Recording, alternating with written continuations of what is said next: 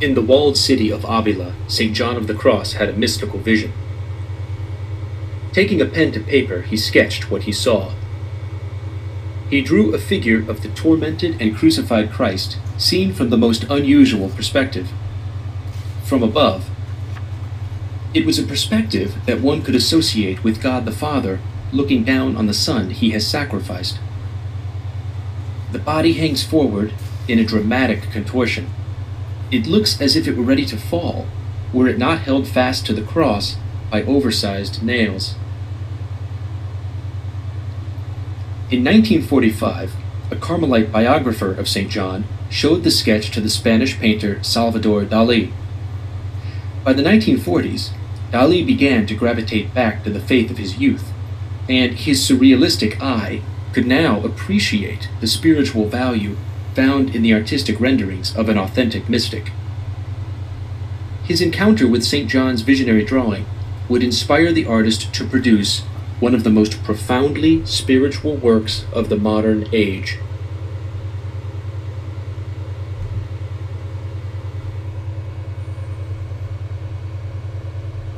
In 1961, a visitor walked into the Kelvingrove Art Gallery and Museum in Glasgow, Scotland, carrying a brick. He found a painting of the crucifixion and started to destroy it. His anger, his violence, his desecration of Christian art was reportedly due to mental illness, but later found out that he did not do it out of hatred for Christianity, but out of love for Christ. He objected to the way the artist had portrayed the crucifixion of Jesus. Salvador Dali was the artist, and the painting was Christ of St. John of the Cross. In it, one sees Jesus hanging on the cross over the world. The problem for the visitor, however, was one of perspective. Dali had changed the traditional perspective people have on the crucifixion.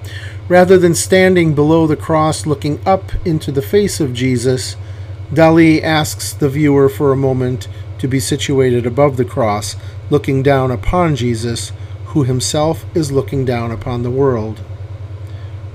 For the visitor, this stance is sacrilegious. You place yourself above Jesus. For others, however, this stance is divine.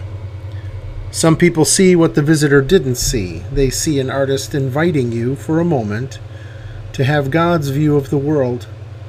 Our Heavenly Father looks down upon the fallen world, and He sees it through the eyes of His Son Jesus, dying on the cross for all people. This vision is hard even for Christians to see, as we look at the world, we can often see something we want to run away from rather than run into.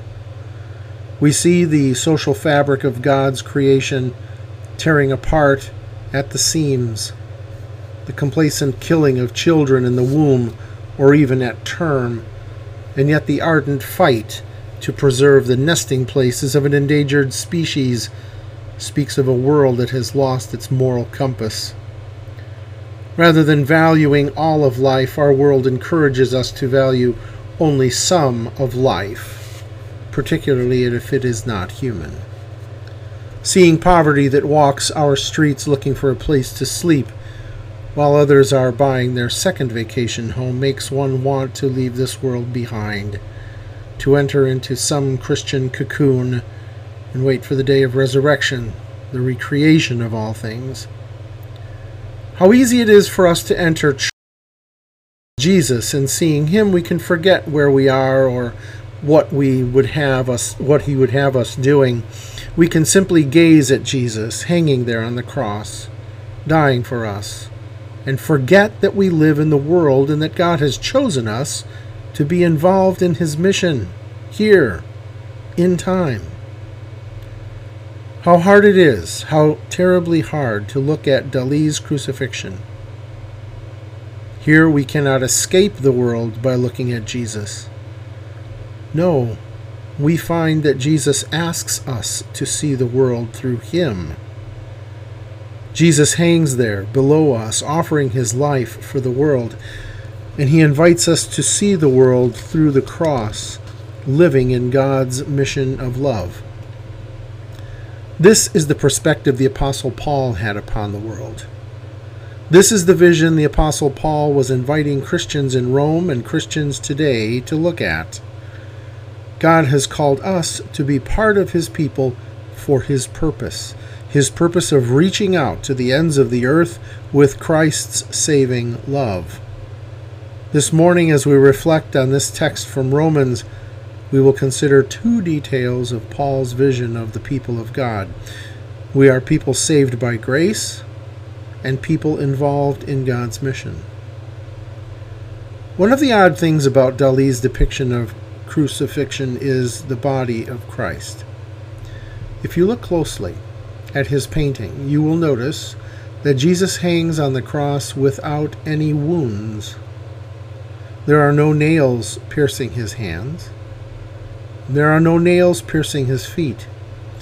His body hangs from the cross, but there is nothing that holds him to it. For some, this detail is disturbing. It makes it look like the crucifixion never happened, or it denies the pain and suffering of the Son of God. For others, however, there is a deep spiritual insight or connection in this painting. When Jesus was crucified, we indeed nailed him to the cross.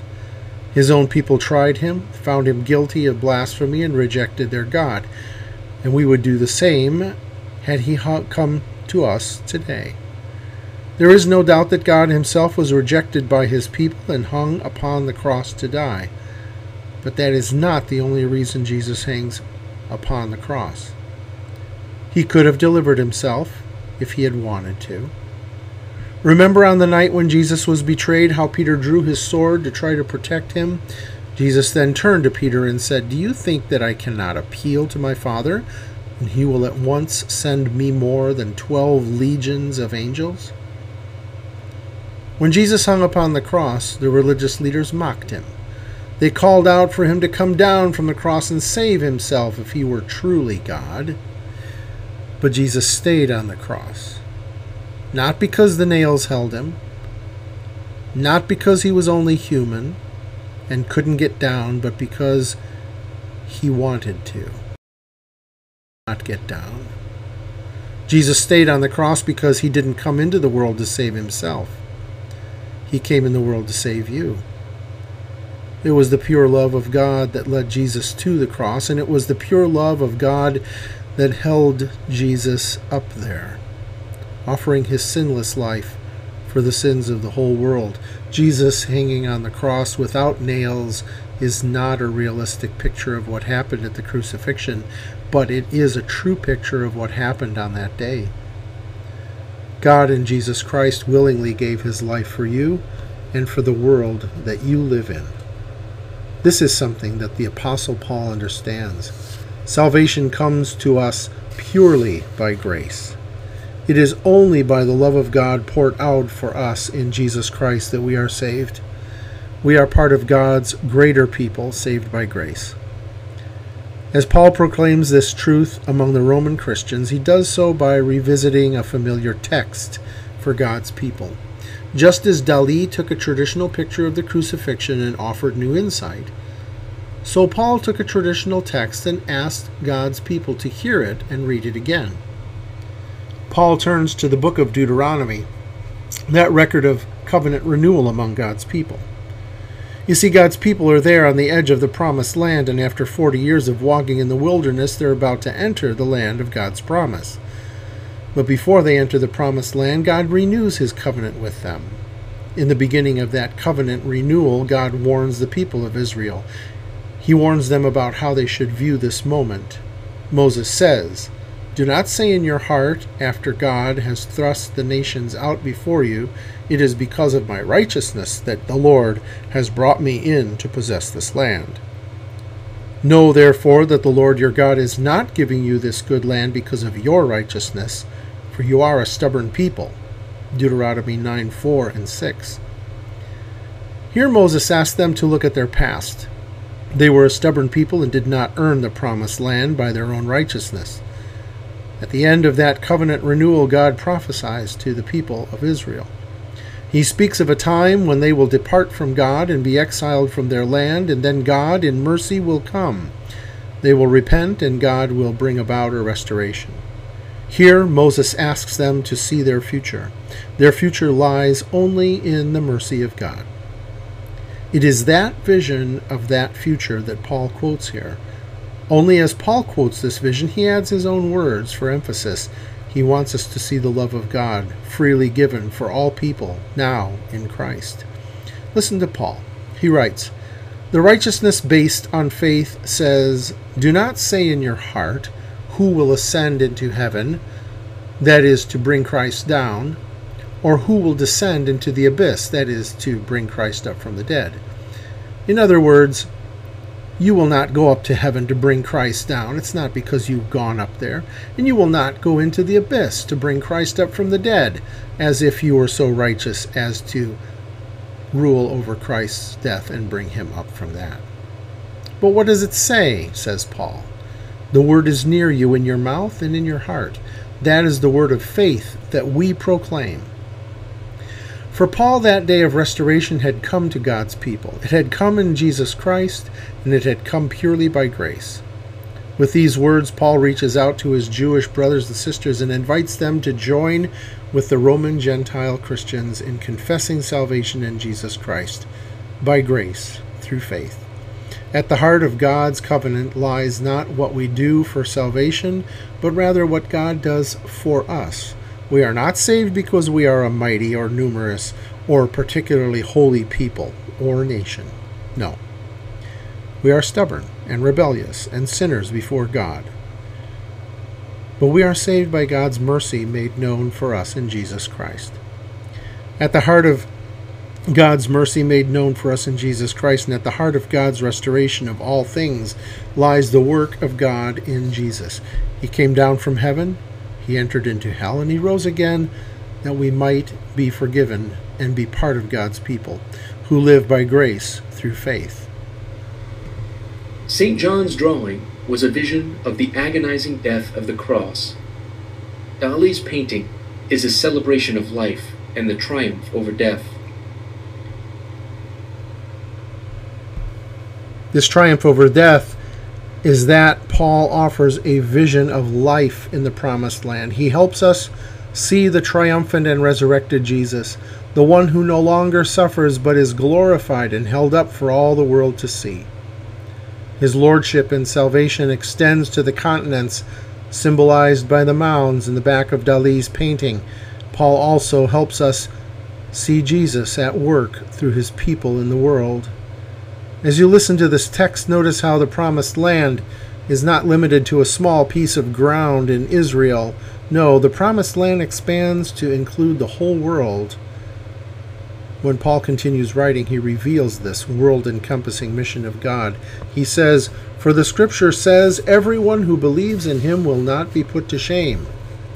For there is no distinction between Jew and Greek. The Lord is the same Lord of all bestowing his riches on all who call on him. For everyone who calls on the name of the Lord will be saved. In Paul's words, we hear an emphasis upon everyone, all people, Jew, Gentile. God's mission is to bring his salvation to the ends of the earth. For Paul, that mission of God is not something that merely hangs there in the sky. No, Paul brings that mission of God down to earth into the very mouths of God's people. Paul asks a series of questions to which the answers are obvious. But how are they, Paul says, but how are they to call upon him in whom they have not believed? And how are they to believe in him in whom they have not heard? And how are they to hear without someone preaching? How are they to preach unless they are sent? As it is written, How beautiful are the feet of those who preach the good news. God brings people into his kingdom through the word of faith that his people proclaim. Paul understands that he is part of this mission. He anticipates traveling to Spain in a missionary journey and wants to stop in Rome on the way.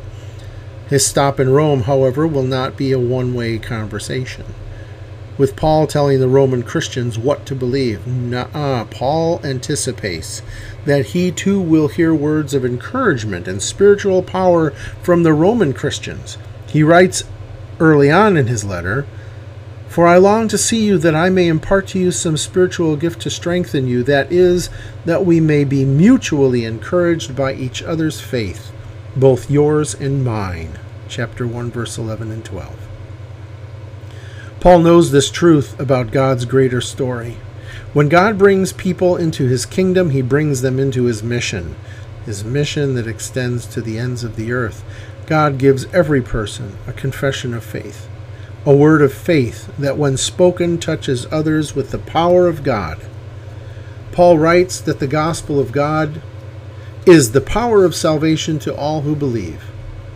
Paul wants the Roman Christians to know, and you, as God's people today, to know that you have a purpose, a purpose in God's kingdom. God uses you in his mission to share with others the good news. Dali placed his Christ over a landscape, embracing and blessing everything beneath. Fishermen stand below, while fishing boats and nets decorate the shoreline. The apostolic connection is apparent. For Christ's disciples were to be fishers of men, spreading the gospel to all the ends of the earth. Dali's painting offers us a visual reminder of this work of God. There in the heights of heaven is the cross, Jesus in love offering his life for the world. But there below him is the world. It extends outward across a lake into the distance. This love of God is a love that will reach to the ends of the earth. The question, however, is how is this love to be communicated to all of these people? How will God make his saving love known? There at the bottom of the picture, you see the answer two men going about their task of fishing near the boat. They seem to be plain men, fishermen. Nothing would set them apart from the others as God's special instruments to the world. And yet, that is what happens in the ministry of Jesus. He comes and calls plain fishermen to follow him. These men are not sent into Rome to learn rhetoric from famous speakers. They are invited to live with Jesus, to have a relationship with Him, from Him, to witness what He has done, and then Jesus gathers these men together on Pentecost and sends His Holy Spirit upon them, and they become apostles. Those who are sent out to bring the good news of that relationship of salvation to the ends of the earth. I've often thought about the apostles and the challenge that was before them. These were fishermen. What did they know about public speaking or oratory? They barely knew the intricacies of the Greek language. They were Hebrew. It would be like a giving a child a box of crayons and asking him or her to adorn the Sistine Chapel to retell in beautiful pictures the story of God. God's work, however, comes not through human eloquence or wisdom. It comes in the foolishness of the gospel, a story so simple that even a child could tell it, a story so amazing that only God could bring it about. This work of Jesus, sending his Spirit to speak through his people, was not limited only to the apostles. As persecution arose in Jerusalem, the people were scattered as the apostles stayed there, willing to die for the faith. And the people were the ones who carried this message with them, perhaps even beyond being the, pe- the first people to speak of salvation in Rome even before the apostles got there. I'm sure that their words were not the most skillful, not the most eloquent. They were probably simple testimonies of what they had seen of their faith. But through their simple words, God's work of mission was done and accomplished. And through your simple words, His work is done today. You don't need special training to speak of what God has done for you in your life. As Paul writes, the word is near you, in your mouth, in your heart. God has called you, chosen you to be His people who live by His promise and live for his promise, his mission to bring salvation to the ends of the earth. After the visitor attacked Dali's painting, it was removed from the art museum. But through careful work, the painting was restored and over time brought back to the museum. And today, thousands of visitors go to Glasgow to see this painting. They stand there and marvel at the beauty of Dali's work. Paul, however, knows of another restoration that causes God's people to stand there and wonder. Paul sees that in Christ God has fulfilled his promises to Abraham. Through this one nation, God has brought salvation to all the nations of the earth. Through this one person, his Son Jesus Christ, God has offered a love that encompasses and restores all people. As we worship today, Paul asks us to stand here, to look up, see Jesus, but we don't only see Jesus. Paul changes our perspective to see that we see Jesus at work through his people bringing salvation to the ends of the earth. Paul wants us to catch that vision. It catches your breath and causes you to cry out with wonder, How beautiful! How beautiful are the feet of those who preach the good news. Amen.